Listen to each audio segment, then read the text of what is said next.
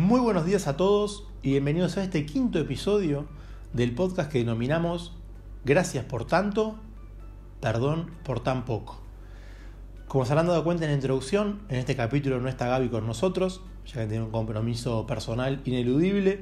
Así que bueno, obviamente lo excusamos, lo liberamos y lo esperamos en el próximo episodio, que obviamente se comprometió a estar, como siempre, al firme en este podcast que hacemos juntos. Y bueno, hoy tengo el desafío y, la, linda aventura de traerles una historia muy interesante, un equipo que es considerado por muchos el mejor equipo de la historia, o por lo menos el mejor equipo de fútbol que han visto en, su vida, y no es nada más y nada menos que Barcelona de Guardiola, ¿no? Eh, un Guardiola que estuvo cuatro años en Barcelona, que quizás pueden parecer pocos años, al lado de otros técnicos como Ferguson, que han dejado una marca importante, con más de 20 años en el Manchester United u otros históricos, pero sin duda fueron cuatro años muy intensos, de un fútbol de muy alto nivel, muy alto voltaje, con enfrentamientos, con clases con el Real Madrid, con peleas, eh, diálogos fuera de, la cancha, dentro de la cancha, sin duda que fueron eh, años muy interesantes para el Barcelona, para el Madrid, para el mundo del fútbol en general, y que disfrutamos todos los fanáticos y seguidores del fútbol. ¿no? Y un poco la historia, la idea de esta historia, este podcast, es entender ¿Cómo fueron los orígenes de este equipo? ¿Qué fue lo que influyó en la filosofía de Guardiola, del juego de Barcelona? ¿De dónde viene ese juego de posesión? ¿Qué influencia tiene la escuela holandesa? ¿Quiénes fueron los primeros en, hacer mella en Guardiola?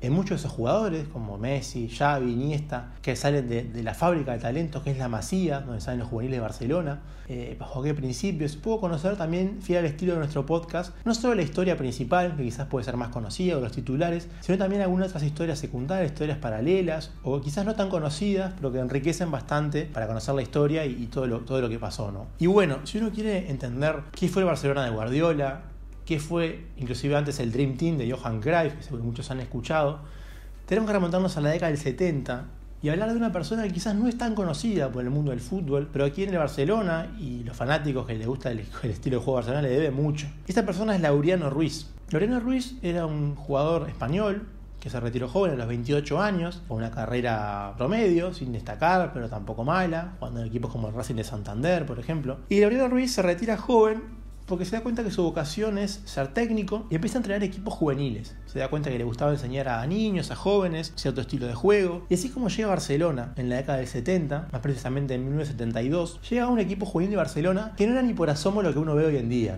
La idea de fútbol y de juego que primaba en esas juveniles de Barcelona era el fútbol inglés, fútbol directo, fútbol más de choque, de, delanteros corpulentos, defensas corpulentos, poco lugar para jugadores bajitos. Es más, sin ir más lejos, una anécdota muy interesante y que pinta un poco las claras lo que era el Barcelona a nivel juvenil en ese momento, era que a los jugadores bajitos no se los tenía en cuenta, se los rechazaba. A los juveniles que medían menos de un metro setenta, directamente no se los consideraba aptos para jugar al fútbol, no se les veía potencial, se les veía que les faltaba físico, que el día de mañana no iban a poder competir a, primer nivel, de, de primera categoría, y simplemente se los rechazaba. Imagínense si eso hubiera seguido al día de hoy, no hubiéramos visto jugadores de la talla de Messi, Xavi, Iniesta. Imagínense, gracias a Dios llegó este señor Laureano Ruiz y los que vinieron después y siguieron con ese estilo más de, posesión, sin importar el físico realmente del jugador, sino lo bien que está de jugar, lo inteligente que es para jugar, cómo se ubica en la cancha y un poco lo que le da el equipo y no tanto si mide un metro noventa o si es corpulento o es flaco. Y bueno, Laureano Ruiz empieza a cambiar un poco la filosofía de, Barcelona. Al principio había un poco de rechazo porque era una idea innovadora, moderna, nueva. Era como que romper un poco el molde, el status quo. Pero empiezan a aparecer los resultados. Empiezan a ver los primeros títulos juveniles, uno tras otro, y llegan a ganar cinco títulos consecutivos en los equipos juveniles de Barcelona. Entonces un poco esto lo que hace también es cambiar la filosofía de juego del primer equipo. Como siempre hemos escuchado, lo ideal en todo club es que se juegue en las juveniles al igual que se juega en el primer equipo. Cosa que los juveniles que ya tienen ese estilo y de juego de años, lo practican, lo ensayan durante años, al llegar a primera les es más fácil jugar de esa misma manera, no tienen que cambiar ni la cabeza ni su forma de jugar. Pero este exjugador y ahora de técnico Leonardo Ruiz tiene la suerte de encontrarse con dos grandes exponentes y fanáticos de ese, de ese estilo, que son el holandés Rinus Michels, que dirige a Barcelona en la década del 70 como técnico, y el jugador, también leyenda, Johan Cruyff. Estos dos holandeses, formados en la escuela del fútbol total holandés, de la naranja mecánica, que fueron protagonistas como técnico y jugador de un equipo muy recordado en la historia de los mundiales, más allá que no salió campeón en el Mundial 74, pero la final con Alemania, pero sin duda por su estilo de juego, su estilo innovador, eh, cosas que nunca se habían visto, como tirar a la chica en defensa, o atacar con tantos jugadores, o ese juego de posesión, de llevar la pelota de un lado a otro hasta, hasta ver el espacio. Llevan su filosofía a Barcelona, sin duda que también es algo innovador, y se encuentran con esta persona, Gabriel Ruiz, en las juveniles, que comulga con sus ideas, que ven el fútbol de la misma manera, y son un poco los responsables del estilo que después de Barcelona llevaría adelante y se perfeccionaría con Johan Cruyff como técnico más adelante, a fines de la década del 80 y principio del 90, y en un equipo dirigido por Cruyff en el que había una figura que se destacaba, un jugador que ocupaba la posición central en la mitad de la cancha, lo que sería un 5 defensivo en Latinoamérica, pero que en Barcelona se conoce como la figura del 4. El 4 en Barcelona es el mediocentro defensivo, generalmente era el capitán, y es un poco el que dicta el tiempo de juego, cuándo atacar, cuándo pasar, hacia dónde ir. Y hay un flaco, desgarbado, bastante flaco, de la ciudad de San Pedor, en la comunidad autónoma de Cataluña, llamado Josep Guardiola, que también había sido formado en la Masía, había llegado joven de su pueblo, había hecho las categorías juveniles y estaba jugando en el primer equipo. Sin duda que el, amor a primera vista entre Johan Cruyff y Guardiola fue instantáneo, veían el fútbol de la misma manera, sentían el fútbol igual, eran jugadores, si bien jugaban en diferentes posiciones, parecidos en su físico, eran jugadores flacos, y Cruyff quizás un poco más rápido, Guardiola un poco más lento, pero no se destacaban por ser corpulentos, por su físico, sino que se destacaban por su inteligencia, por su habilidad, por su técnica. Muchos compañeros siempre dicen de Guardiola que les impresionaba cómo él, ya antes de recibir, sabía qué jugada iba a hacer, qué opciones de pase tenía, a qué dos, tres compañeros se la podía pasar o no.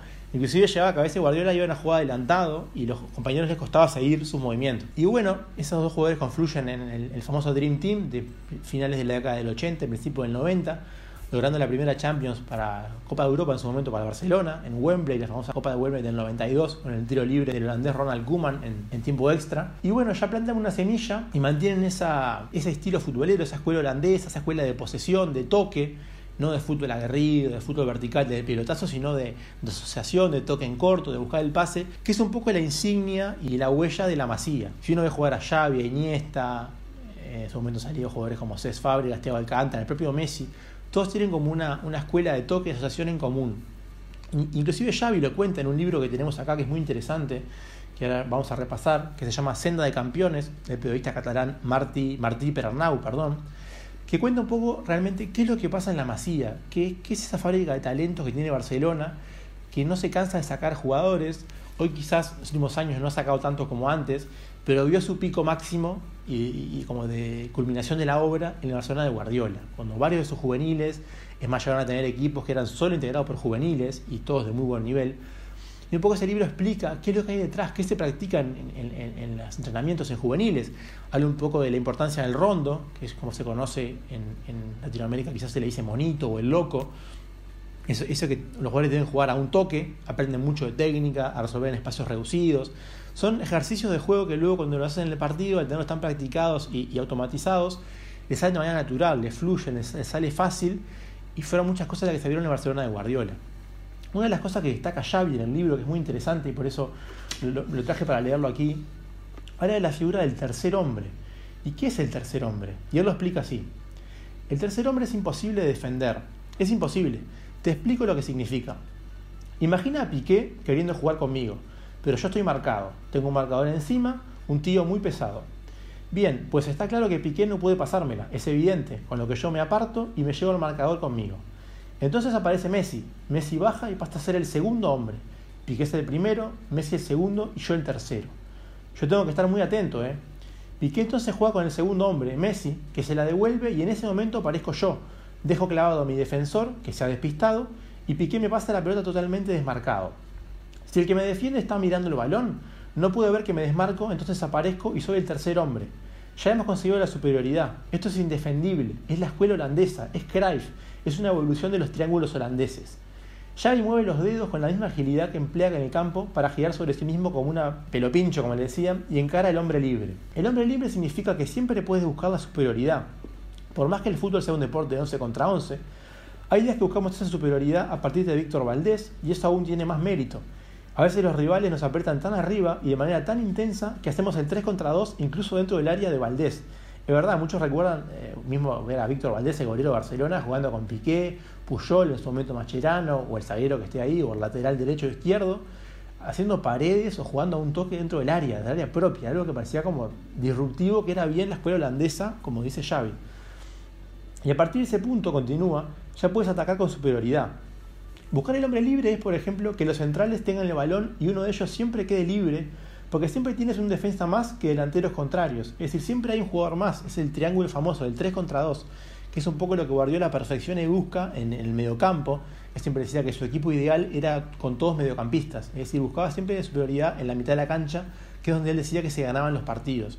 Y ahora vamos a hablar más adelante de algunos partidos donde realmente lo logró y se habla de que fue como la perfección del fútbol y de ese estilo de juego. Y es verdad, si uno mira inclusive los equipos de Guardiola, eran jugadores bajos, jugadores con poco, poco corpulentos, con poco físico. Y uno dice, ¿cómo pueden ganarles a otros más aguerridos, más físicos? Y era todo con esta figura del, tercer hombre, del triángulo, del, del, toco y me quedo, de buscar el espacio, el hombre libre y siempre buscar la superioridad numérica en la cancha. Me parece interesante escuchar a uno de los protagonistas y máximos exponentes como fue Xavi, y eso explica un poco lo que es el fenómeno de la masía. La masía es con Lariano Ruiz en la década del 70, lo que se crea como la cuna y, el, departamento de los juveniles, era una, antigua casona del siglo XVIII, de los años 1700, y un poco se convierte en la década del 70, luego de los cambios que trajo Lariano Ruiz, en la casa y el hogar que adopta y les da, les da lugar de, de residencia a todos los juveniles que vienen del exterior o de ciudades lejanas de Barcelona y se quedan ahí como una pensión o si se quiere así una residencia en otras latitudes. ¿no? Y bueno, volviendo a, lo que fue Guardiola, Guardiola se retira después de jugar varios años en Barcelona, tiene un periplo breve por, Italia, jugando en, la Roma y en, en Brescia, y luego se va a jugar a Qatar unos meses y se termina retirando en México, donde comparte equipo con el uruguayo Sebastián El Loco Abreu y es dirigido por Juan Malillo, un técnico español también muy conocido, que hoy en día, la vuelta de la vida, es su ayudante en el Manchester City. Imagínense cómo allá había como una promulgación del estilo, se sentían como identificados. Y hay un cuento muy interesante, una anécdota de cuenta del loco Abreu, de su, paso por Dorados de Sinaloa en México, cuando compartió equipo con Guardiola y eran dirigidos por Lillo. Y Abreu cuenta que después de cada práctica, Guardiola se arrimaba al, al técnico con una libreta, una lapicera, y le preguntaba por cada ejercicio que habían hecho en la práctica, para qué era, qué se buscaba y qué buscaba obtener y mejorar con ese ejercicio. Es decir, ya pensaba con la cabeza del entrenador. Y a que contaba admirado, abría los ojos y ya decía, ya se notaba en Guardiola el gen que tenía de técnico, de cómo entender cada ejercicio, para qué era, cómo mejorar. Sabido es que Guardiola antes de empezar a dirigirse se juntó con varios técnicos, tuvo horas dirigido con Marcelo Bielsa, a quien considera uno de sus referentes y de los mejores técnicos del mundo. Estuvo con varios técnicos de diferentes deportes buscando sacar lo mejor de cada uno, manejo de grupos, mejora técnica individual, mejora técnica grupal, todo. La verdad que es muy interesante esa historia de, cómo se formó el personaje de Guardiola, no solo como jugador, lo que amó a sus técnicos, sino previo a empezar a ejercer como técnico. Pero bueno, eso nos lleva al año 2008. Guardiola, luego de retirarse en México, vuelve a, Barcelona, empieza a dirigir la juvenil del equipo, el Barcelona B, en ese momento estaba en tercera división, y llegaba el, 2018, el 2008, perdón, el primer equipo de Barcelona despide a su técnico, el holandés Frank Rijkaard, quien había estado hace varios años, con temporadas muy buenas, ganando por ejemplo la, Champions League en 2005 en, en, París, frente al Arsenal de, Thierry Henry y compañía. Pero ya venía con unas temporadas media flojas, eh, sus estrellas ya estaban como en, la curva descendente de rendimiento, como Ronaldinho, Deco. Sus conductas fuera de la cancha ya no eran las mejores, había muchas historias circulando de vida nocturna. Y un poco eh, el equipo general era el mismo, y Joan Laporta, que era el presidente bastante joven, que había asumido hace unos pocos años, eh, decide cesar al holandés y se plantean a qué técnico ir a buscar. Y aquí hay un dato que quizás no es tan conocido, que lo comentábamos en, la descripción del podcast, que Laporta estaba entre dos técnicos, bien distintos. Uno era el portugués José Mourinho, quien ya había estado en Barcelona dirigiendo como ayudante, mejor dicho, en la década del, del 90. Había sido ayudante del inglés Bobby Robson en la temporada 96-97 conocía, obviamente tuvo a Guardiola como jugador en ese plantel, y conocía a algunos otros como Xavi, ya que ya sonaban como juveniles. Y Mourinho ya tenía una experiencia eh, importante, ya era conocido, había sido campeón de Europa en 2004 con el, Porto, el recordado equipo que ganó el Mónaco en la final.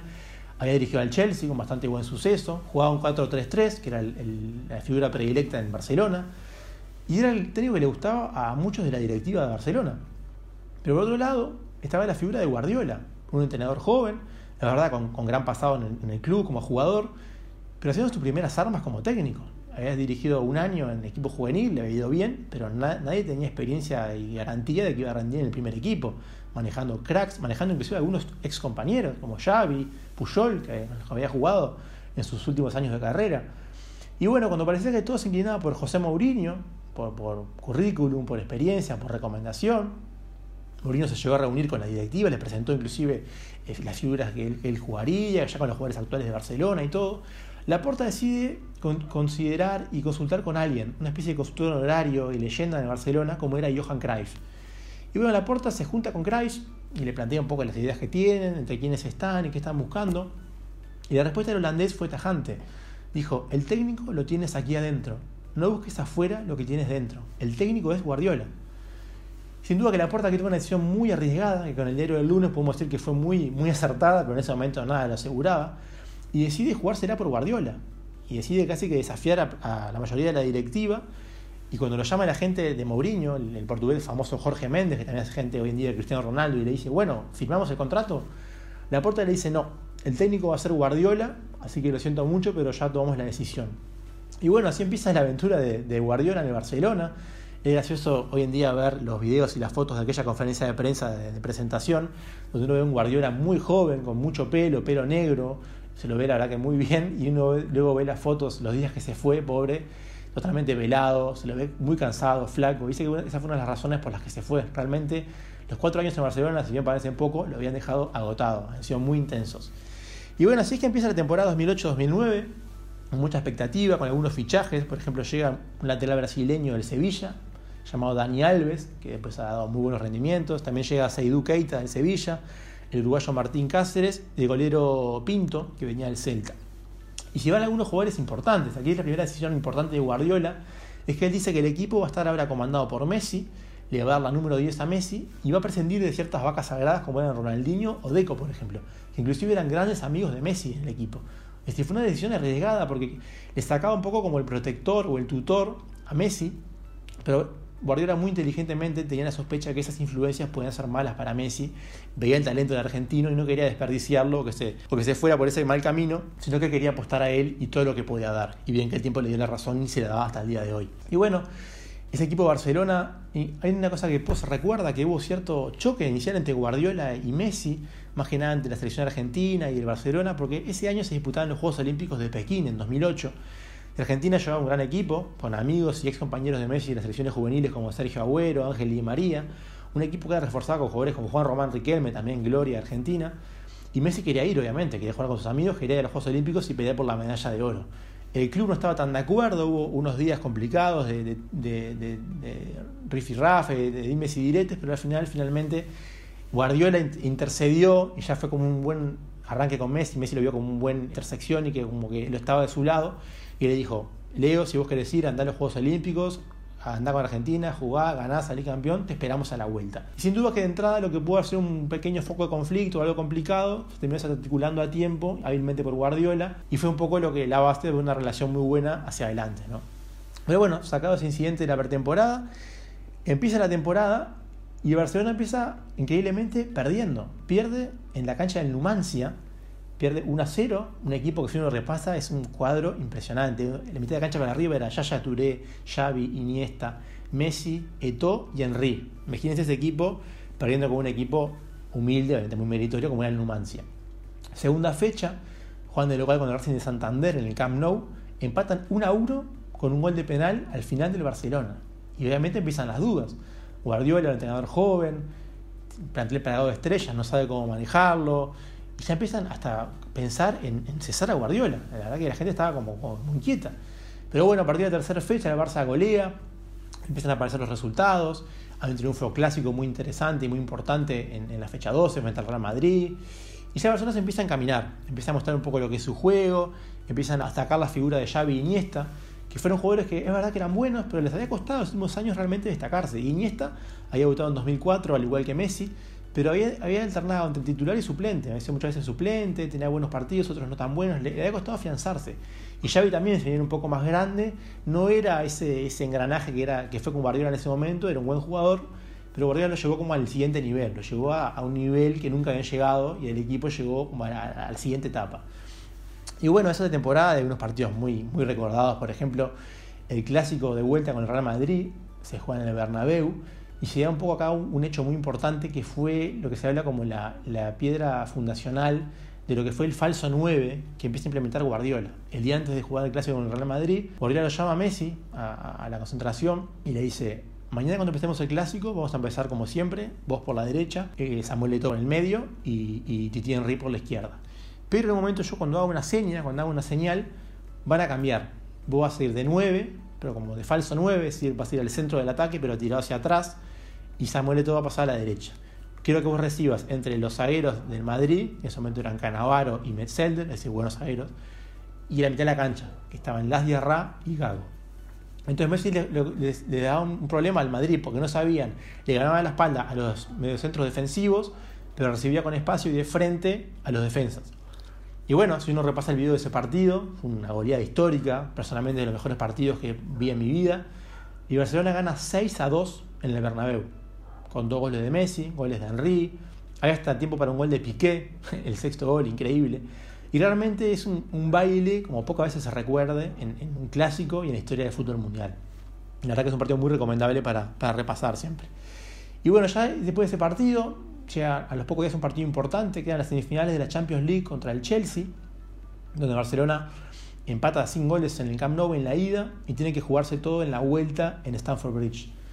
La Barcelona empieza perdiendo ese partido, partido muy polémico con el paso de los años, ha habido hablado de sospecha del juez y los penales que van a cobrar el Chelsea, pero la realidad es que llega el minuto 90, la Barcelona estaba quedando afuera de, de la final de la Champions y ahí llega el famoso Iniestazo, un verdadero golazo, Andrés Iniesta, que no era un hombre a hacer muchos goles y menos afuera del área, que vence al, golero del Chelsea en un festejo histórico de Barcelona, y ese gol, con todos corriendo hacia la línea del córner, y ese gol lleva a Barcelona a la final de la Champions League, que iba a ser en Roma, contra Manchester United, dirigido por el histórico Sir Alex Ferguson y con la figura de Cristiano Ronaldo. Es decir, Guardiola, primera temporada, ya habían ganado la Liga, tenían la Copa del Rey y iba por ganar el triplete, algo que nunca se había conseguido en la historia de Barcelona en su primera temporada, ¿no? temporada de debut. Llega a la final de, Roma, de la Champions League, el Barcelona gana 2 a 0 con un gol de, Samuel Eto'o y un segundo gol de Messi de cabeza, que le gana de, con cabezazo a Van der Sar, un golero de casi 2 metros, un gol muy interesante. Y bueno, llega el triplete, primera temporada de Guardiola, gana los tres títulos que juega. Y si tomamos en cuenta los títulos que generó esa temporada, que fue jugar el Mundial de Clubes a fin de año con Estudiantes de La Plata en la final, la Supercopa de Europa y la Supercopa de España, y Barcelona gana los seis títulos de, esa temporada. Es decir, gana el famoso sextete, primer equipo de la historia del fútbol y de Europa que gana los seis títulos que disputa la temporada. Liga local, Copa del Rey, Copa de Europa, Supercopa de Europa, Supercopa de España y Mundial de Clubes. La verdad que impresionante y no puede haber sido mejor el debut de Barcelona en ese equipo. ¿no?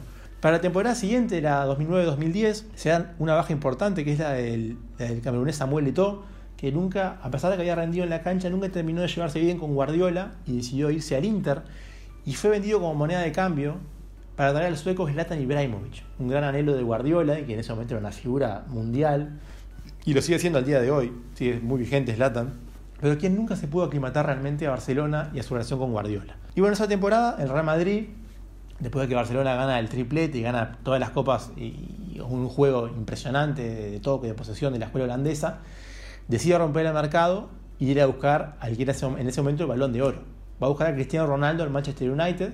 Ya tenía Kaká la temporada anterior, que había sido el balón de oro de la temporada anterior, con el único objetivo de derrocar a Barcelona. La temporada 2009-2010 ya se ve en el primer equipo juveniles como, como Pedro, como Sergio Busquets, como Boyan Kirkic, juveniles que había dirigido mucho de ellos Guardiola cuando era director técnico del juvenil y que hoy yo los conocía, sabía lo que podían dar y se animaba a ascenderlos al primer equipo. ¿no? Esa es una de las ventajas de haber nombrado Guardiola que conocía mucho la materia prima de juveniles. Entonces sabía bien a quién apostar y en qué momento. Y bueno, esa temporada Barcelona vuelve a ganar la liga, son bicampeones de liga, queda fuera en la Copa del Rey, es decir, la pierde, queda fuera en, octavo final con el Sevilla, en lo que fue una, una sorpresa importante, pero sigue avanzando en la Champions League. La Champions League llega hasta semifinales, donde toca jugar contra el Inter de Mourinho el partido de ida, un partido muy recordado porque fueron los momentos que Europa los echaba en la famosa ceniza volcánica, que suspendieron los vuelos de avión, idea que les pasase por tierra, Hubo mucha polémica de ese partido, decían que Barcelona había llegado mal descansado, que no fue en las mejores condiciones, pero bueno, no es excusa. El primer partido en Italia lo gana el Inter por 3 a 1, un equipo que tenía Snyder, Diego Milito en gran momento, Samuel Eto'o, que con todas las ganas de vengarse de su ex equipo y dirigido, como dijimos, por Mourinho. Y bueno, y en la vuelta Barcelona gana 1 a 0, hay cierta polémica, hay un gol anulado a, a, Boyan Kirkic en tiempo de descuento que hubiera sido el 2 a 0 y el pase a la final, pero no, queda eliminado con la famosa imagen de Mourinho corriendo por, por la cancha, con, eludiendo los aspersores que le habían prendido para que se fueran de, la cancha del festejo. Y bueno, Barcelona queda fuera y ya empieza a gestarse una rivalidad importante entre Mourinho y Barcelona, entre Guardiola y Mourinho, que a la postre del año siguiente se, se exacerbaría. ¿no? Termina la, esta temporada, pero con un hecho muy importante. En la temporada siguiente, la temporada 2010-2011, se da la elección del balón de oro. Y se da un hecho que es como la obra culmine de la masía. Los tres nominados, el podio, el top 3 que van a la gala del balón de oro de France Football, son Messi, Xavi y Iniesta. Es decir, por primera vez en la historia, tres jugadores del mismo equipo, tres jugadores formados en las juveniles de ese equipo, eran los contendientes para ganar el balón de oro. Se habló mucho de ese premio, que lo merecía Iniesta por haber hecho el gol en la final del Mundial, en la España que ha sido campeón del mundo en 2010, que lo merecía Xavi, que lo merecía Messi, que ha sido goleador de esa temporada. Finalmente se eligió Messi, y bueno, es un poco como la foto de los tres jugadores con el balón de oro en el centro, es un poco la, foto de la obra culmine de la Masía, ¿no? Seguro que fue, eh, lo habrá visto Loriano Ruiz en su casa, Johan Cruyff, todos los, los ex jugadores y técnicos que tuvieron mucho que ver con eso, era como la, obra máxima de, la cantera de Barça, era lo máximo, ¿no? Eran los tres máximos exponentes de la historia de, las juveniles en, la entrega de Balón de Oro. Y bueno, llega la temporada 2010-2011, la tercera temporada de Guardiola en el equipo, también con algunos cambios en el equipo, se va Ibrahimovic, que no se adaptó, es más, terminó sin jugar los partidos definitorios de esa temporada, sin entendimiento con Pep, acusándolo de filósofo, la verdad que unas relaciones públicas raras y no comunes en Barcelona.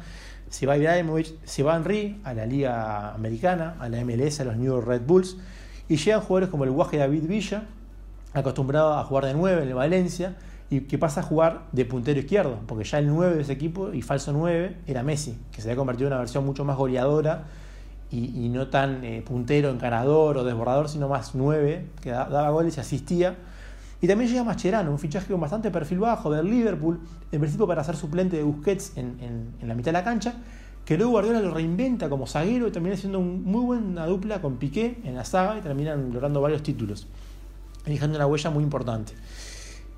¿Y qué hace el Real Madrid? El Real Madrid lo que hace es traer a Mourinho, con el único objetivo de cortar la hegemonía de, Liga de Barcelona, cortar el Barcelona de Guardiola.